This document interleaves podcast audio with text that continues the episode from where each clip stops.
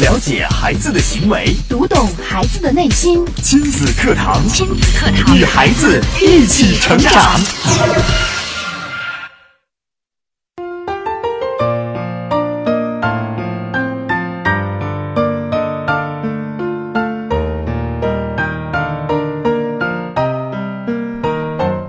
听亲子课堂，做智慧父母。欢迎收听以心理学为基础的专业亲子教育节目《亲子课堂》，我是主持人袁明阳。我是主持人吴化。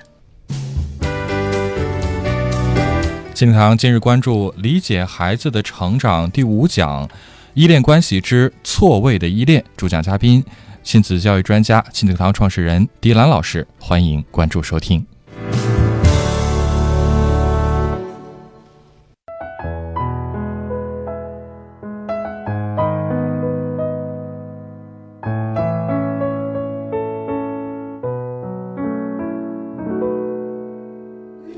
好，节目开始，首先请出迪兰老师。迪兰老师，你好。文化好，民谣好，听众朋友大家好。今天迪安老师带来的主题啊，是有关于错位的依恋。其实，在生活当中，我们经常会看到家里的爸爸妈妈没有时间照顾孩子，有很多老人会代替父母教育好孙子，嗯，却没想到呢，小孙子会越来越不听话。姥姥为了帮助创业的女儿女婿，把不满周岁的小外孙接走抚养，成年后的外孙心中却永远留下了难以弥补的缺憾。是的，早期的依恋关系的建立呢，决定了孩子未来的人生。了解孩子的行为，解读孩子成长的密码，才能够尊重到每一个孩子，助力孩子幸福成功的人生。在今天的节目当中，我们继续有请出迪兰老师来解析理解孩子的成长第五部分，还是依恋关系之错位的依恋。嗯也欢迎大家通过多种方式参与进节目互动。是的，两种方式您记好了，可以在新浪微博搜索“迪兰路言亲子课堂”加关注，在今天的话题帖后直接跟评论。当然，也可以在微信公众平台搜索我们的微信号“亲子百科一二三”，亲子百科汉语拼音全拼一二三阿拉伯数字，然后呢，在我们的微信当中留言给我们来互动。嗯，嗯好，有请出迪兰老师。我们的有关依恋关系这个话题已经谈了第五次了，到今天哈。是的，对，我相信大家跟随咱们来解析依恋关系，对于孩子们在早期和母亲，嗯包括我们的最亲密的家人建立起来的这种模式，对他成年之后是有很关键的作用的。嗯，所以咱们今天先来个考试啊！好哦，，我相信很多朋友都在关注我们这档节目，也已经是跟随着很长时间了。那问一问大家，依恋模式当中最好的一种模式是什么样的？依恋关系中最好的模式是什么样嗯的？嗯考试一下，看一看哈。看一看我们听了这四讲之后啊，现在的学习成果如何？对，是的，这其中呢，还有另外三种关系。嗯，呃，这三种关系都是什么关系呢？大家是否还记得呢？能不能记住其中的一两个方面呢？嗯哎，，温故而知新哈。对，呃，大家不要觉得哦，平常我的孩子一考试回来，我们都问他今天考了多少分，嗯，来，妈妈给你默写一下，来，妈妈给你出几道题，你来写一下，算一下，看看对不对。嗯妈妈在这里考试一下，前期你学习的效果是怎么样的？嗯，平常咱们都是考孩子们，现在呢，咱们亲子课堂也考考家长们。依恋关系的模式，我们已经讲了四期了。对，每一期的开场都会温故前一期所讲的内容。嗯，主要是咱们很多妈妈们、亲粉们水平都很高了，对呀，包括在咱们的群里边每天那么活跃的妈妈们，嗯嗯还有一些潜水的妈妈们。啊，可能由于工作方面的关系，无暇出来跟大家进行互动。我看这两天好像发红包发的也挺热火朝天的哈。对，啊，我是昨天嘛看到了有朋友在发红包哈，我就想进去抢去抢一个哈，啊打抢开之后竟然已经抢光了。没了。就是一般发这几十个红包，可能也就是十来秒钟就一一一抢而光，哎，这是一个呃证明很好大家的其现实象是很关注这个群的。我们不仅仅在学习，同时呢，我们用这种快乐的方式去调剂我们的学习状态。嗯，呃，我们用这种方式呢，其实也是给我们家长们、给我们的孩子们一种模式。你看，生活当中不仅仅有学习，还有很多快乐的事情，嗯是一些不经意的我们的一些呃小的方式，它就能让我们的生活啊啊、增添许许多多的乐趣来。嗯所以这是一个非常好的现象哈。包括我们的妈妈们在里边啊，特别是在亲子课堂的听友互助群当中，是大家呢相互进行交流啊，提出问题，抛出问题，有热心的亲粉们来进行解答。我们解答大家问题的同时呢，一方面是温故而知新，我们把过去学到的一些去重新的再组织、再思考，同时我们也提升了自己。嗯，是的，许多的妈妈都已经成为专家家型的妈妈了，对嗯所以我们特别开心的看到了这一点哈。所以咱们今天也用这种方式，我相信很多妈妈都能够对这个这个问题哈如数家珍的，嗯，就能够分析出来。嗯，你是属于哪个？呃，安全模式当中，就我们的依恋模式当中，你是属于哪种型、一哪种类类型型的的妈呢妈呢？嗯啊，呃，在当中你最认可的是哪种呢？你希望向哪个方向去发展呢？好，大家现在就可以把你认为的答案通过微博、微信发送过来了。在依恋关系当中，最理想的依恋状态是什么类型的？那其他的依恋类型还有哪些？您还记得吗？可以在我们的新浪微博关注“迪兰路言亲子课堂”，在今日的话题帖后跟帖评论，或者在微信平台添加微信号“亲子百科一二三”，亲子百科是汉语拼的全拼，一二三是阿拉伯数字，直接发送过来就可以了。最近呢，我接触到了一位啊、呃赵老师哈，这位爷爷呢，嗯，已经六十多岁了哈，将近七十岁。那他对他的小孙子呢是特别的喜爱。那说起来，小孙子啊，就觉得这是无与伦比的好宝贝。嗯，在他他的眼睛里，这个孩子就是最漂亮的、最棒的、最能干的、最聪明的。呃，我们抽丝剥茧呢、来跟赵老师啊，这位赵爷爷进行互动的过程当中啊，来进行交流的过程当中，我们看到，原来这个赵爷爷为他的孙子呢倾注了非常非常多的心血。因为他的孩子呢，他自己的儿子呢，工作非常的繁忙，嗯，包括自己的儿媳妇儿也是在工作当中是很有建树的。你在单位里边呢，也是一个领导，那么因此呢，他们就无暇去照顾自己的小小孩儿子。那么好在有赵爷爷在身边帮助他们，嗯，于是这个孩子呢，基本上都是赵爷爷一个人在带。这个赵呃赵爷爷自己就说嘛，他说我这个，嗯，天天就陪着我的小孙子，他要什么我就给他买什么，他喜欢汽车，身兼多职呀。，对，我就给他买各种各样的小汽车模型，啊嗯，包括我们去买了哈，去这个商场里面一看，这个孩子不要了，我也问他要不要，嗯这个爷爷给你买。当我问他说是不是孩子要什么你就给买什么呢？嗯，这位赵爷爷就讲是，只要我的小孙子要什么，我就通通能够满足他什么。嗯，即使他不要，我可能也会给他买。那么生活当中呢，像这种，呃，隔代的这种对孙子孙女的这种关爱啊、啊呵护啊，我们身边是比比皆是的。对，因为从现在的一个呃调查当中可以看到，包括一些大城市哈，嗯，由祖父、祖母、外祖父、外祖母来抚养的这样一些家庭的结构呢，已经达到了百分之五十到百分之六十。哇，甚至一些像北京这样的哈，像北京可能应该比例是更高的。是，呃，我看到的这是前两年的一个数字显示，嗯，呃，主要把孩子的教育这种权利交过交出去，交给父母，交给自己的父母啊，嗯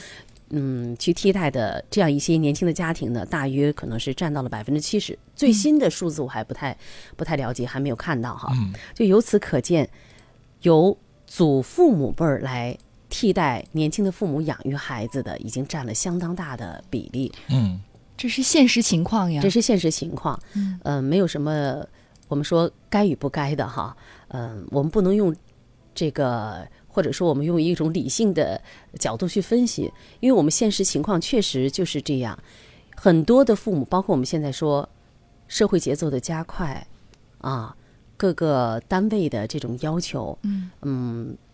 早晨一大早就要去上班，对，工作的时间呀就是这样。对，晚上呢很晚才能下班，嗯包括还有一些加班。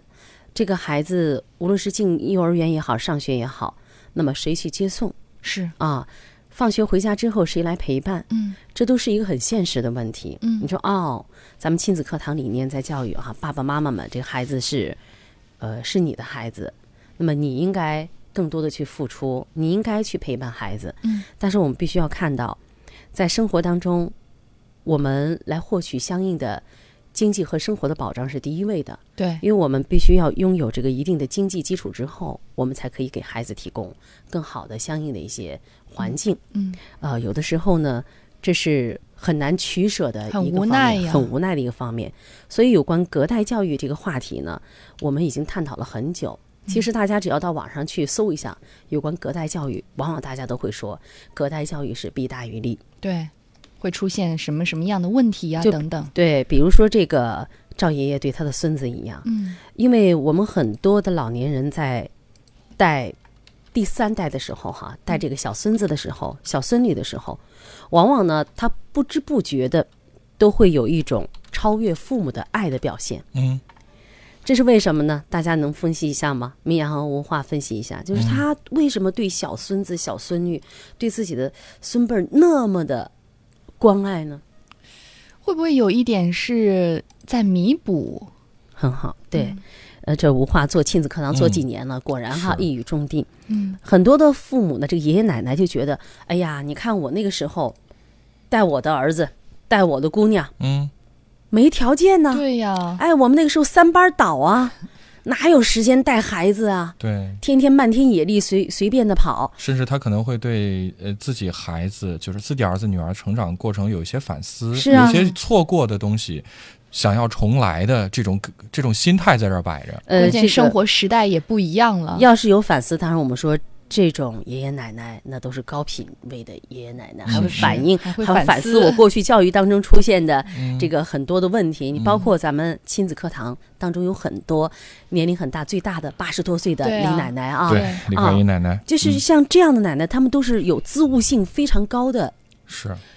爷爷奶奶，因为他们自己在不断的学习，活到老学到老，因为他知道一个家族靠什么延续文化，嗯，文化一个民族靠什么也是文化。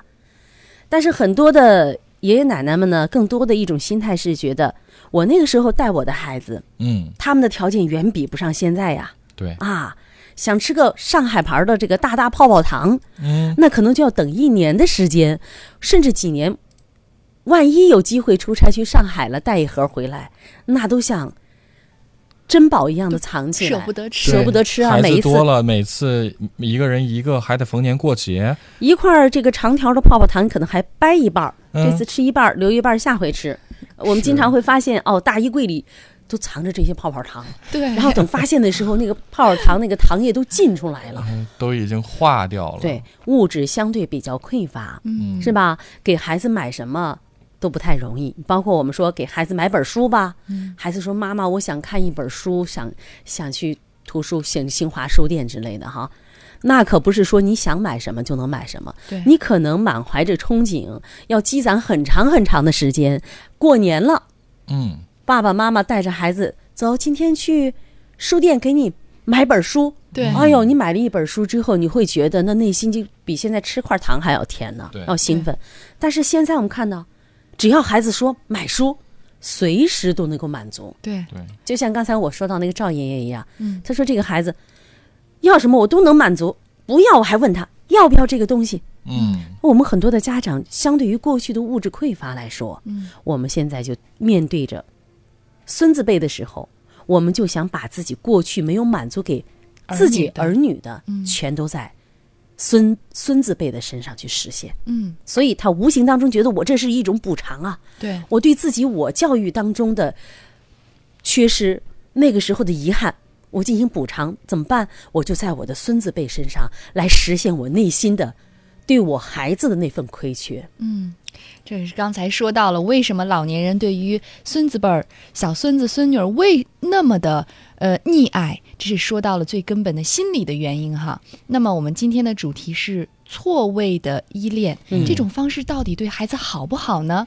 呃，咱们也稍事休息一下，待会儿来继续分析。对，也别忘了刚刚田老师节目一开始提出的这个问题啊，也检验一下大家连续的这四期关于依恋关系的学习，您的学习成果，就是最好的一种依恋关系的形式是什么样的？你还记得吗？大家可以透过两种互动方式啊，跟我们来做分享。嗯，新浪微博关注“迪兰路言亲子课堂”，在今日话题帖后跟帖评论。微信平台添加微信号“亲子百科一二三”，亲子百科是汉语拼音的全拼，一二三是阿拉伯数字。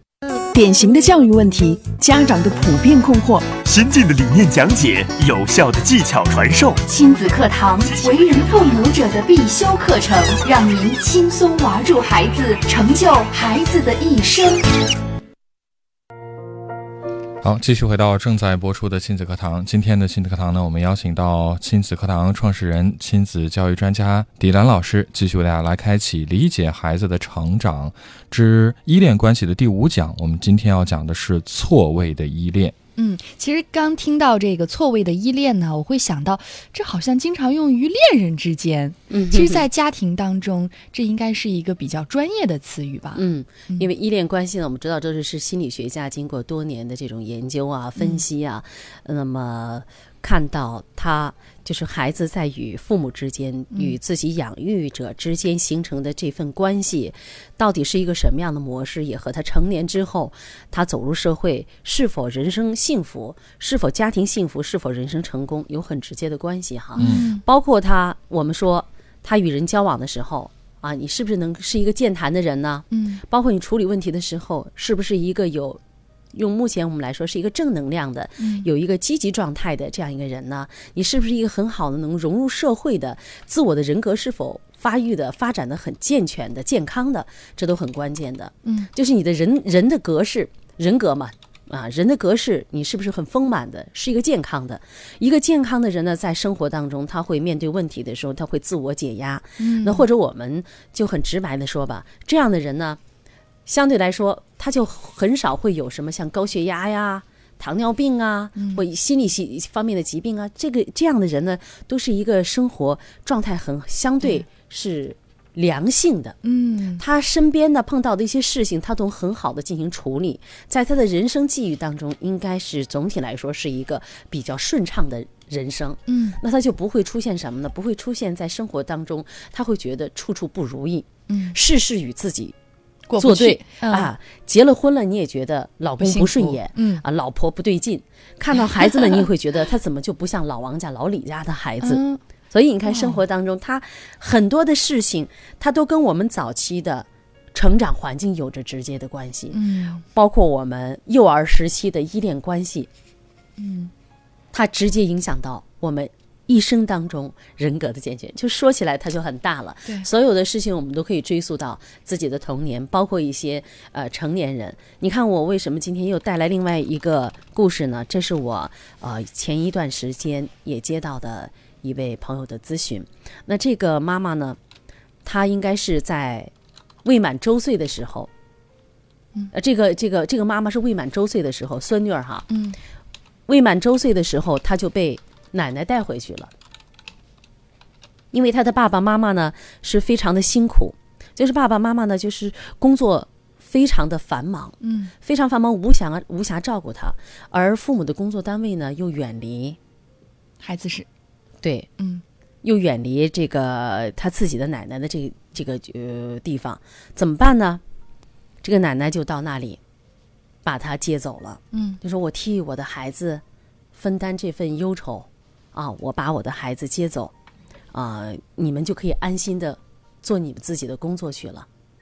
这个孩子呢，从小呢啊是姥姥啊，是姥姥姥姥啊，对嗯姥姥，这个这个女儿呢，就是从小离开了她的父母，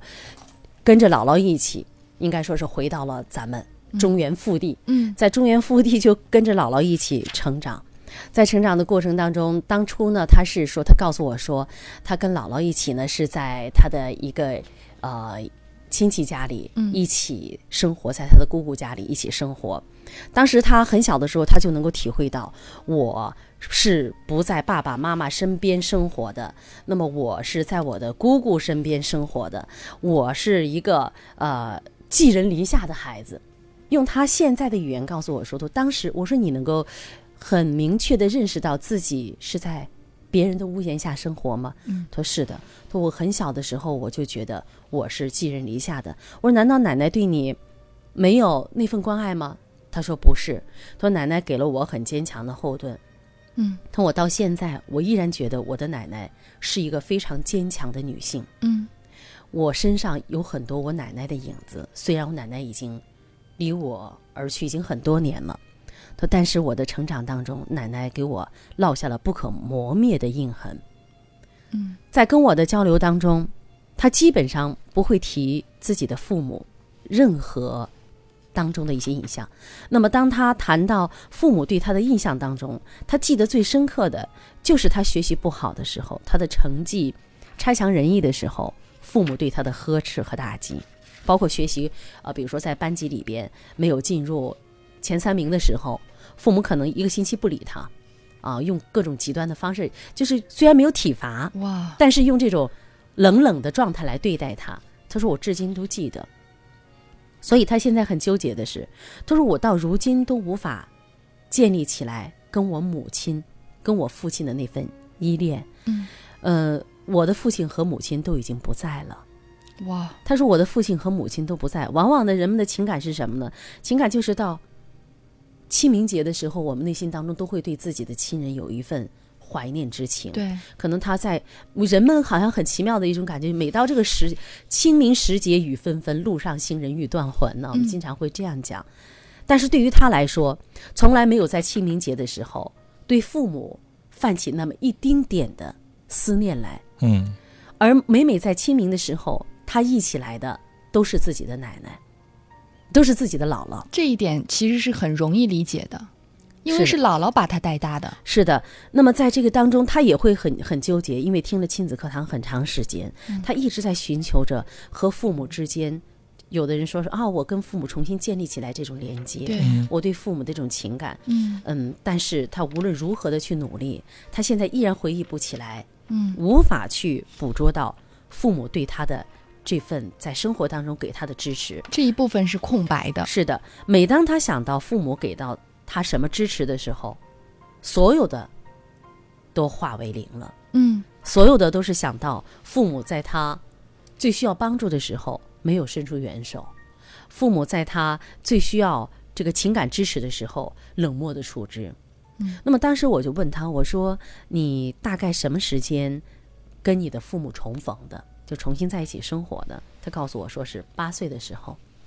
当他进入小学的时候，所以他没有上过呃一年级。这个姑娘呢是这个这个姑娘应该说是很聪明的哈，或者我们说应该智商是比较高的嗯啊这样一个妈妈。她说，当初呢这个爸爸妈妈回来之后呢，就给她恶补，恶补学习方面，所以呢她以一个非常好的成绩，应该是直接跳级，就没有上过一年级，直接就进入二年级了。哦所以呢，这个他在学校里边呢，因为父母回来之后呢，就希望他以优异的成绩来为他们这个家族增光添彩哈。就说你看，我、父母们，我们要分析的话，父母就会觉得，你看前几年啊，这七年多了，将近八年时间，爸爸妈妈都没有陪伴你，嗯没有陪伴你，但是呢，我们要用别的方式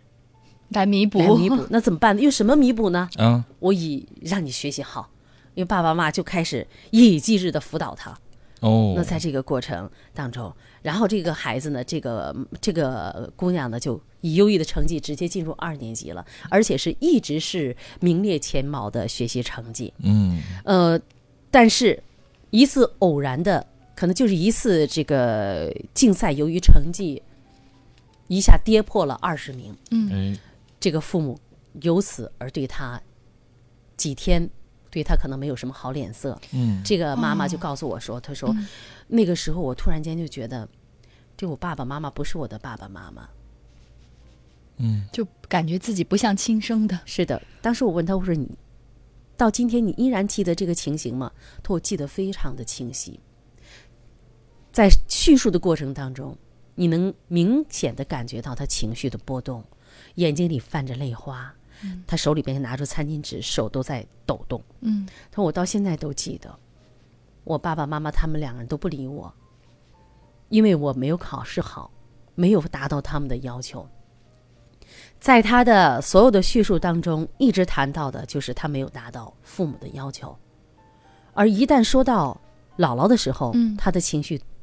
就马上了缓和了许多。每到清明节的时候，他忆起来的是姥姥，包括他跟我谈起他姥姥的时候，那种依恋的、那种紧密的依恋、那种的痛苦的状态，至今都无法挥洒而去。就是由于姥姥呢，在他呃年龄还并不大的时候就已经，就是也也爸爸妈妈回来之后不久，姥姥就去世了。那么他依恋的这个对象呢，因为离他过早，而他和父母之间呢又没有建立起来在关键时期建立起来的那种依恋关系，嗯因此也就造就成造就了他今天所有的事情嗯，在单位里边，基本上是别人说什么他都会退后，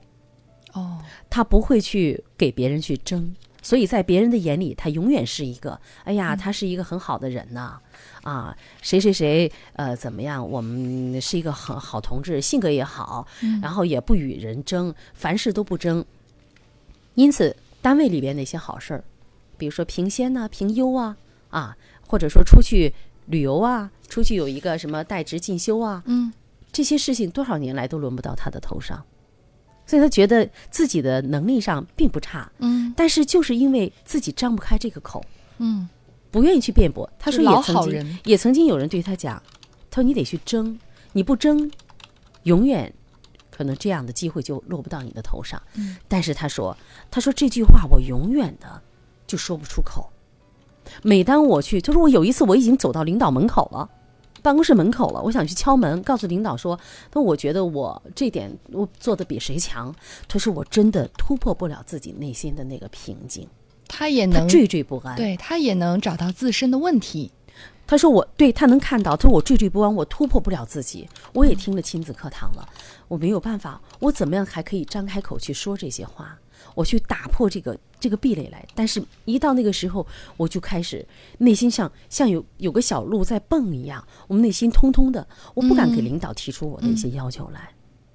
为什么会这样呢？这就是我们你看到没有？嗯，早期形成的这种依恋的模式，而他像这样的孩子呢，早期他的唯一的依恋的这种对象又早早的离他而去。那么后来呢？父母的重新回归、重新重逢，已经错过了他最关键的这种映客期——依恋关系的建立。那我们知道，这个映客期大家都已经很清楚了。我们在节目里呢，也不止一次跟大家探讨过、交流过。这就是心理学家呃劳伦兹，嗯，他曾经做一个小灰小灰鹅，有的也说小灰鸭哈，呃，这种映客实验。劳伦兹是奥地利的这个心理学家哈，他曾经做了这个相应的实验，是告诉我们大家早期这种映客是多么重要。那么就是呢，他呃进行实验的时候，在小灰鸭即将破壳儿那一时刻，他把鸭妈妈就拿走了。哦，赶跑了。赶跑之后，他蹲在这个小鸭子的旁边，还没有破壳的小鸭子，嗯，应该说蹲在鸭蛋旁边。对，就在这个小壳、这个鸭蛋一点一点的被小鸭、小雏鸭啄破的时候，嗯他就在那儿盯着看。然后雏鸭一，它是一啄破这个鸭壳，第一眼看到的是谁呢？嗯，看到的就是他，对，第一眼看到的是罗伦兹，嗯，他就把罗伦兹当成他的妈妈了。哦，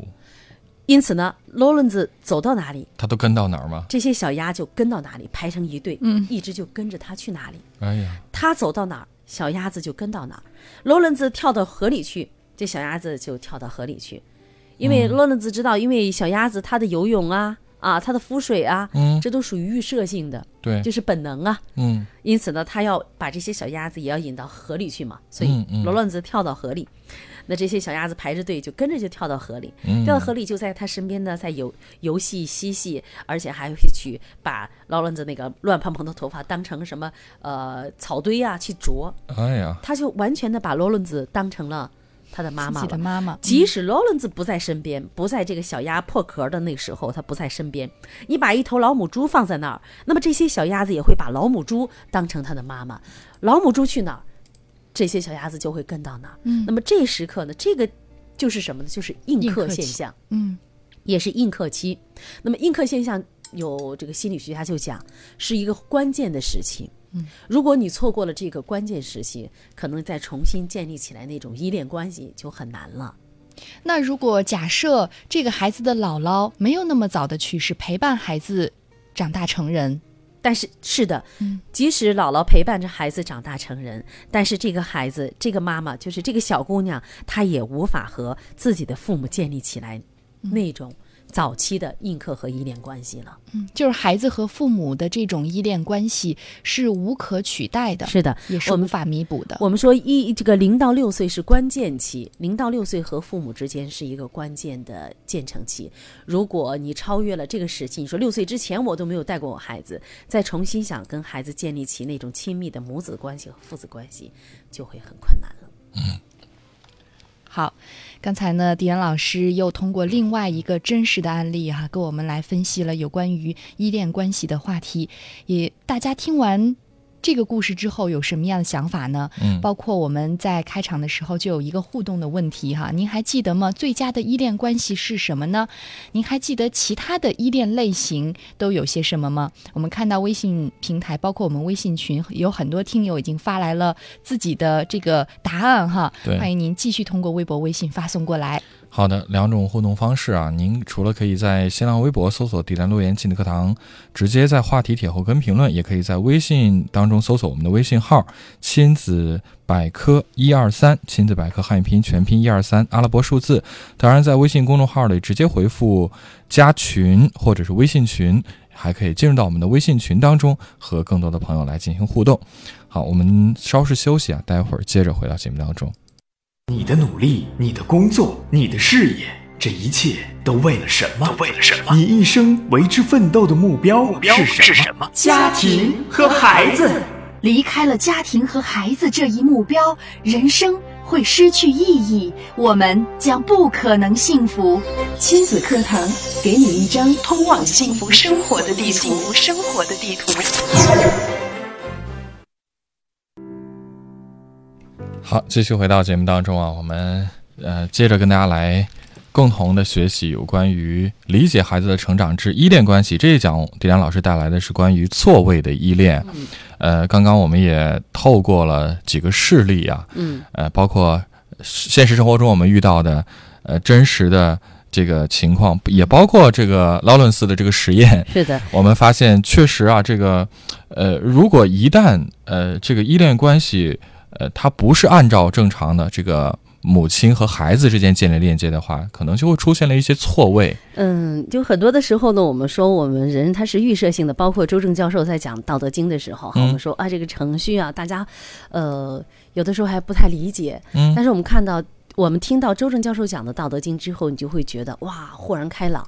嗯，包括咱们的听众都会说，都我听《道德经》的时候，内心特别的敞亮。为嗯什么呢？以往我们听到的一些《道德经》解析的很晦涩，为什么解析的晦涩呢？嗯是因为解析的人他自己都没搞明白，所以你听越听越糊啊，涂。你越听越糊涂，越看他解释还是没搞明白。嗯，为什么周教授解析的就是一下让你豁然开朗呢？那是因为他站在心理学的角度，他是从根儿上给你进行讲解的。嗯啊，就你就可以理解哦。你听完周正教授解析的《道德经》，你就知道原来老子在告诉我们这些。嗯原来老子真的是先知先觉，原来老子比这个爱因斯坦的相对论还要更高级。你会比达芬奇密码更神奇。所以你看，老子是我们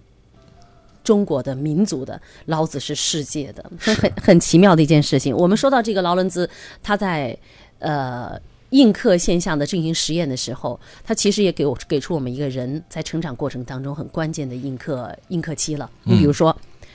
孩子两到三岁的时候，他就是语言发展的一个关键时期。如果这个时候你把孩子放在一个陌生的环境，或者把孩子呃完全放在一个远离了语言刺激的这样一个环境，这个孩子的语言发展的模式，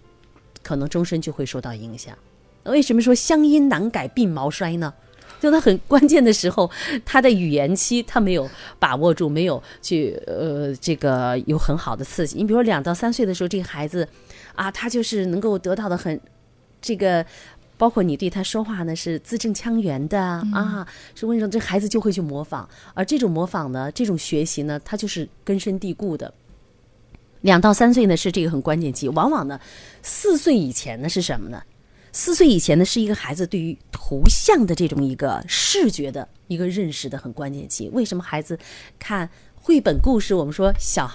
年幼的孩子看绘本故事啊，对绘本故事当中它的色彩啊、图画呀、孩子是对图像的记忆更深刻的。嗯，而如就这个我们相对来说语言的呃这种理解抽象性的，它就没有这个图片对它的记忆性嗯，更直接更一些，直接、更更深刻刻。。嗯就像我们说动物是什么？动物是图片式的记忆法。确实，小孩子呢，他更本真，他就跟动物就跟小动物更更接近。你看那小狗、小猫，它就贴你啊，就跟那小孩儿一样的时候，就训练起来一样的。对，孩子就是一个图片式图像，他感知是非常强的。这也是就是作为我们妈妈来说，你要去了解孩子成长的每一个过程。你比如说到了四到五岁了，哎，他就是什么呢？他就对对书。对书画啊，也是一个绘绘本画阅读的这个时候呢，哈，也是一个很关键期。然后绘画画出来呀、色彩呀、五到六岁的时候，五到六岁的时候就是词汇的学习了。那么五到六岁，你给孩子们讲一些童话故事，比如听我们的小铃铛啊，嗯听吴话的那种柔美的声音呐、听博文哥哥大眼儿讲故事啊，还有还有依然啊啊姐姐，就嗯你听他们讲故事啊，里边你说有些爸爸妈妈说，哎呀，我没有那么多词汇，我学我那个知识水平不高，我怎么样让我的孩子作文写得好一点儿啊？我的孩子语言运用的丰富一些啊？那你就要知道，在五到六岁的时候，你要给孩子讲故事。在故事当中，你的语言表达可能有问题，但是你读书没有问题啊。读书当中就会有呈现各种各样丰富的词汇，所以我们必须要去了解孩子关键时期，而这所有的一切呢，都依依托于，也都建立在依恋关系的模式上。这个依恋关系，你必须要给孩子提供相应的这种安全的环境，那么这个孩子才可以说在这种状态当中，慢慢的，我去愿意像海绵一样去吸收这些学习的经验。嗯，是的。关于这个节目一开始，点老师提出的这个问题，最佳的依恋类型，呃，有些朋友很明显，好像前几期学的可能不是特别的不扎实啊扎 实但是呢，其实他们心中是有一些感觉的。对就比如说这位来自内蒙的我们的老朋友叫空杯学者，他就提到了是平等自由，嗯，铮铮琪琪妈说是尊重和包容。还有行走的鱼也提到了要尊重和平等、爱与自由。其实我想大家讲的这些，应该讲是方式，而或不者是说最我终们呈希现望的这个是达发散到性的的，发散性的发散思维，性的。 是就是在原来的基础之上发散而出的啊创 造力，对，《啊花样年华》讲到了说，孩子信任教养者，不担心会被抛弃，认为自己是被人喜爱和有价值的。嗯，这也是一种发散性。对，这这这个个总总结的还挺好的，它是基于我们说这种建立起来的呃形态当中，这种关系模式当中而引发出来。你正因为和孩子建立起来了这种依恋模式，嗯，这种依恋关系，所以你才能够。对孩子进行平等的对待，对孩子进行尊重尊重啊！你跟孩子相濡以沫，你跟孩子说啊，我更让孩子感觉到信赖，嗯感觉到安全，而所有的这一切都是基于你们来说吧，嗯，安全型，很简单嘛， 是安全型的依恋模式。我们我们来回忆一下，就是安斯沃斯其实总结出来的有五种依恋模式，五种类型。呃，第一种是回避型，第二种是安全型，然后还有矛盾型，啊、应该是四种。对四种最后一个是四种混乱型。对，还有加了一个是混乱型，就是总共有四种。。我就等着明阳看第五种是哪 种对我自己，我自己刚才数错了，应该是四种，啊四种。四种关系模式，这些呃依恋的关系哈、模式，它一直会延续到你的成年，是的，它都是有的。因为从早期的回避型，呃，回避型它就会变成什么样的？变慢慢的就回避型向下面去进行，呃，往下的这种呃。到成年之后，它会继续演变，包括矛盾型往继续演变，纠缠型啊，安全型的向下演变就会变成自主型啊，它就是所有的依恋模式当中，你都会看到，它跟我们成年的一些行为方式千丝万缕的联系。有一项研究很很奇妙哈，这其实是在八十年代初的时候，嗯就上世纪八十年代的初的时候，就有一项研究，就是对于新生儿啊，嗯，呃，对于母亲的这个声音的辨识度。我们知道，在周正教授的这个和周红老师的《周正亲子二十法》当中呢，有一节是简单的提到了新生儿对声音的捕捉，我也曾经给大家介绍过。嗯，嗯新手儿往往喜欢的是年轻的年轻女性性的声声音，音。嗯在八十年代呢，有一个研究，就是对，一个是对胎儿，对胎儿呢进行研究的时候就发现哈，他们对于母亲的声音呢有着直接的反应，比如听到妈妈的声音的时候，他就会在子宫里边就会有动作比较大一些。嗯，所以因此呢，有有一些心理学家就用呃超声波的仪器来进行，有一端呢哈，这个能够来释放声音的、发出声音的这个信号的耳机放在妈妈的腹部，然后呢，妈妈就说话，妈妈一说话呢，她就会动，哦，哎，就会动。当一个陌生女性的声音说话的时候，她的动的这个频率明显的就降低了。嗯但是呢，还有一个很奇妙的现象，那就是呢，把妈妈的声音呢录下来，通过录音的方式放给孩子听，嗯放给胎儿啊，包括放给新生儿啊，一两天的新生儿听。那么这个孩子的表现是什么样的呢？嗯就是他听到妈妈的声音的时候呢，如果我们用一个呃用一个量去表现的话，哈，那么他听到妈妈的声音的话，他可能会动，以七的量去表现，比如是七，哎，听到妈妈声音的时候，他在妈妈的子宫里开始动起来了。但是听到了妈妈的通过磁带的声音放出来的时候，嗯，他的动的频率就比听到妈妈的声音还大，它会哦达到八、嗯所以这个是一个很奇妙的现象哈。呃，包括对于一到三天的出生两，包括出出生两个小时的婴儿，你去观察的话，你去研究的话，都会发现这些孩子对于同样是妈妈的声音，那么通过其他的方式进行过滤，呃，其他的方式进行加工的声音，他会更感兴趣。这说明什么呢？嗯说明小婴儿，包括胎儿，他们都是具有学习能力的。他们对于妈妈的声音是天生有一种反应的。对，除了这一点，我们说孩子具有学习能力之外，那么也就是说，你看他对妈妈的声音明显的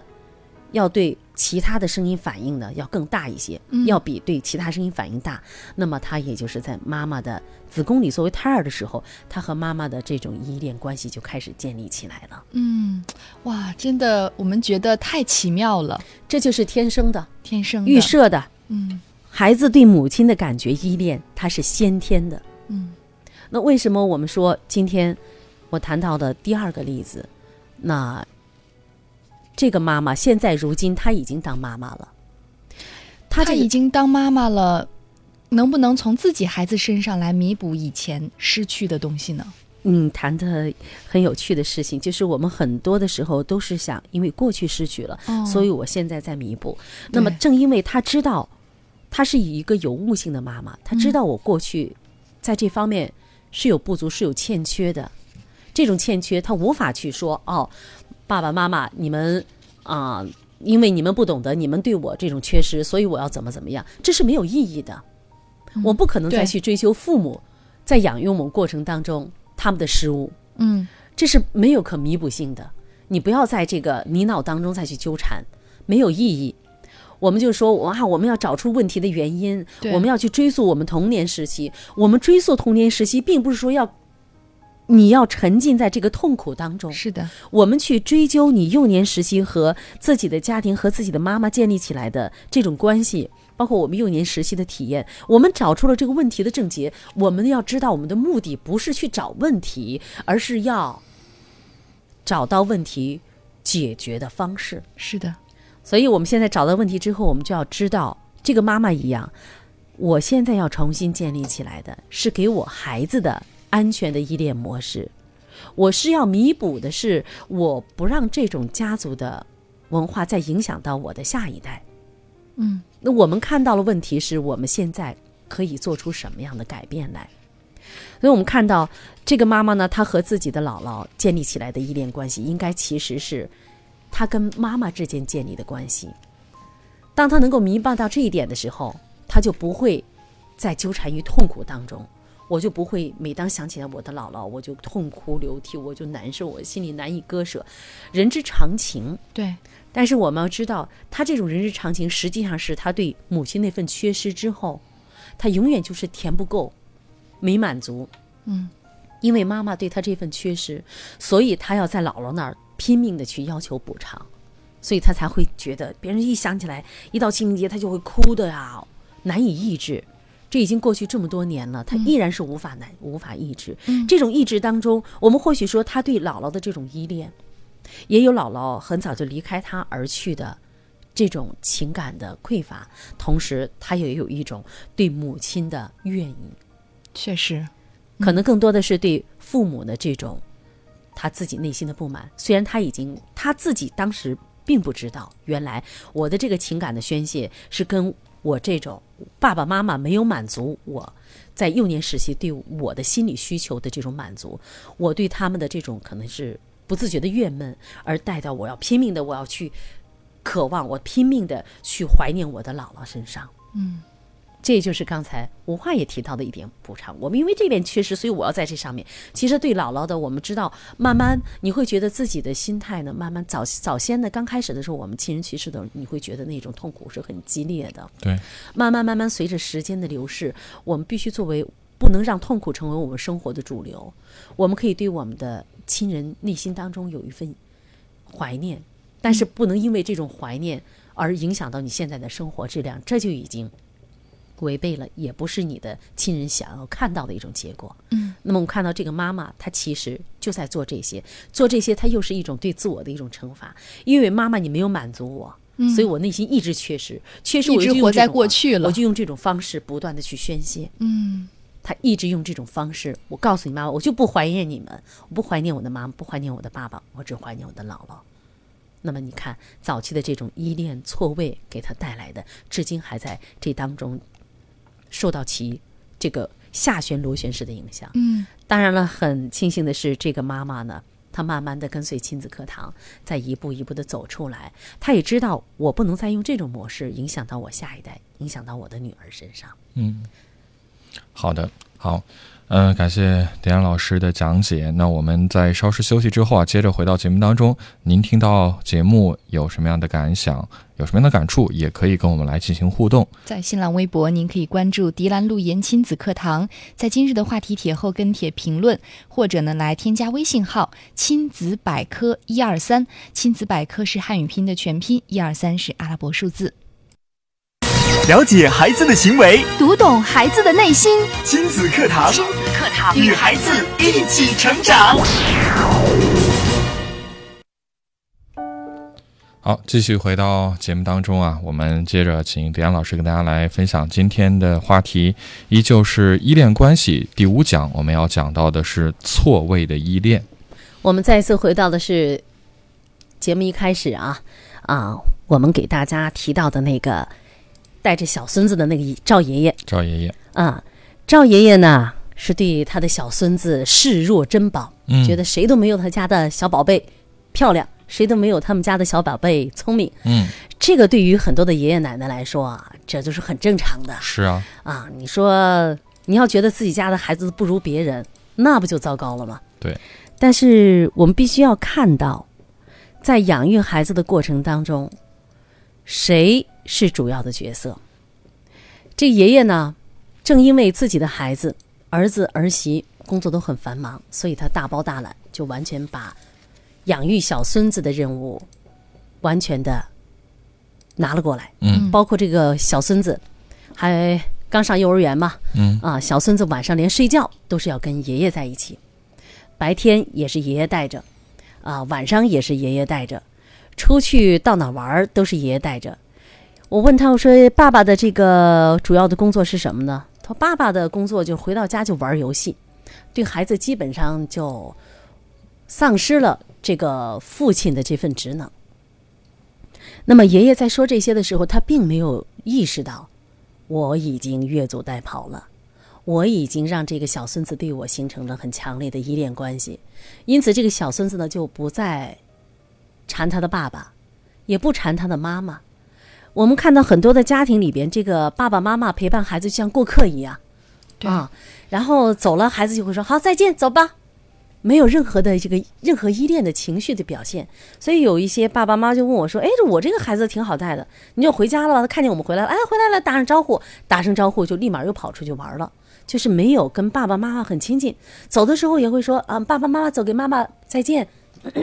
很多孩子呢，可能会追着爸爸妈妈不不让走啊，会哭啊。那其实哭不让爸爸妈妈走，这就是一种依恋关系正常的表现，因为他依恋你才会用这种方式。当一个爸爸妈妈在孩子最需要的时候走的时候，孩子也无所谓， 那你这就才是证问明题啊呀、是的，这才是真正的问题所在。嗯，那我们必须要看到，在这其中，他们的依恋关系已经出现了一个错位了。那嗯么在这个当中，爷爷更多的做到的是，他替代了他自己的儿子和儿媳妇。嗯那么他做的就是一种什么？他的一个角色就是爸爸和妈妈的角色。嗯。但我们现在必须要看到，我们节目一开始也提到了很多的家庭，呃，由于方方面面的原因，没有办法，这个由爷爷奶奶来啊，呃，承担起了相应责任。那我们也看到了，像我们的亲子课堂的李奶奶一样，嗯啊，像这样优秀的奶奶嗯，啊，并不多见。对，对，因为我们在很多的时候看到的是，这个爷爷奶奶在面对自己的孙子、外孙子的时候呢，要么就是以溺爱的形式、补偿的形式来对待，那么甚至会出现一些护短的形态啊， 特别自己的小孙子跟别人产生一些摩擦的时候，哦，老人往往都会以护短的形式，哎，我们家孙子，你们先动手的，就是不再讲究这个事实到底是什么样的。另外呢，往往呢，爷爷奶奶呢，他们的这个思想观念比较陈旧一些，我们知道年龄大了，往往他会固守，很嗯，很固执，很坚守我自己的养育方式。他在跟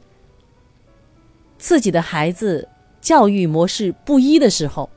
往往就会说：“嗯，你们天天都不在家，你们管什么了啊？都是我管了，你不用管了。”嗯，听我的。很具有破坏性的一点是，这个爷爷奶奶呢，这种隔代的教育，它往往呢就会横隔在孩子与父母与他父母之间，那么也就是割裂了孩子与父母之间建立起来的这种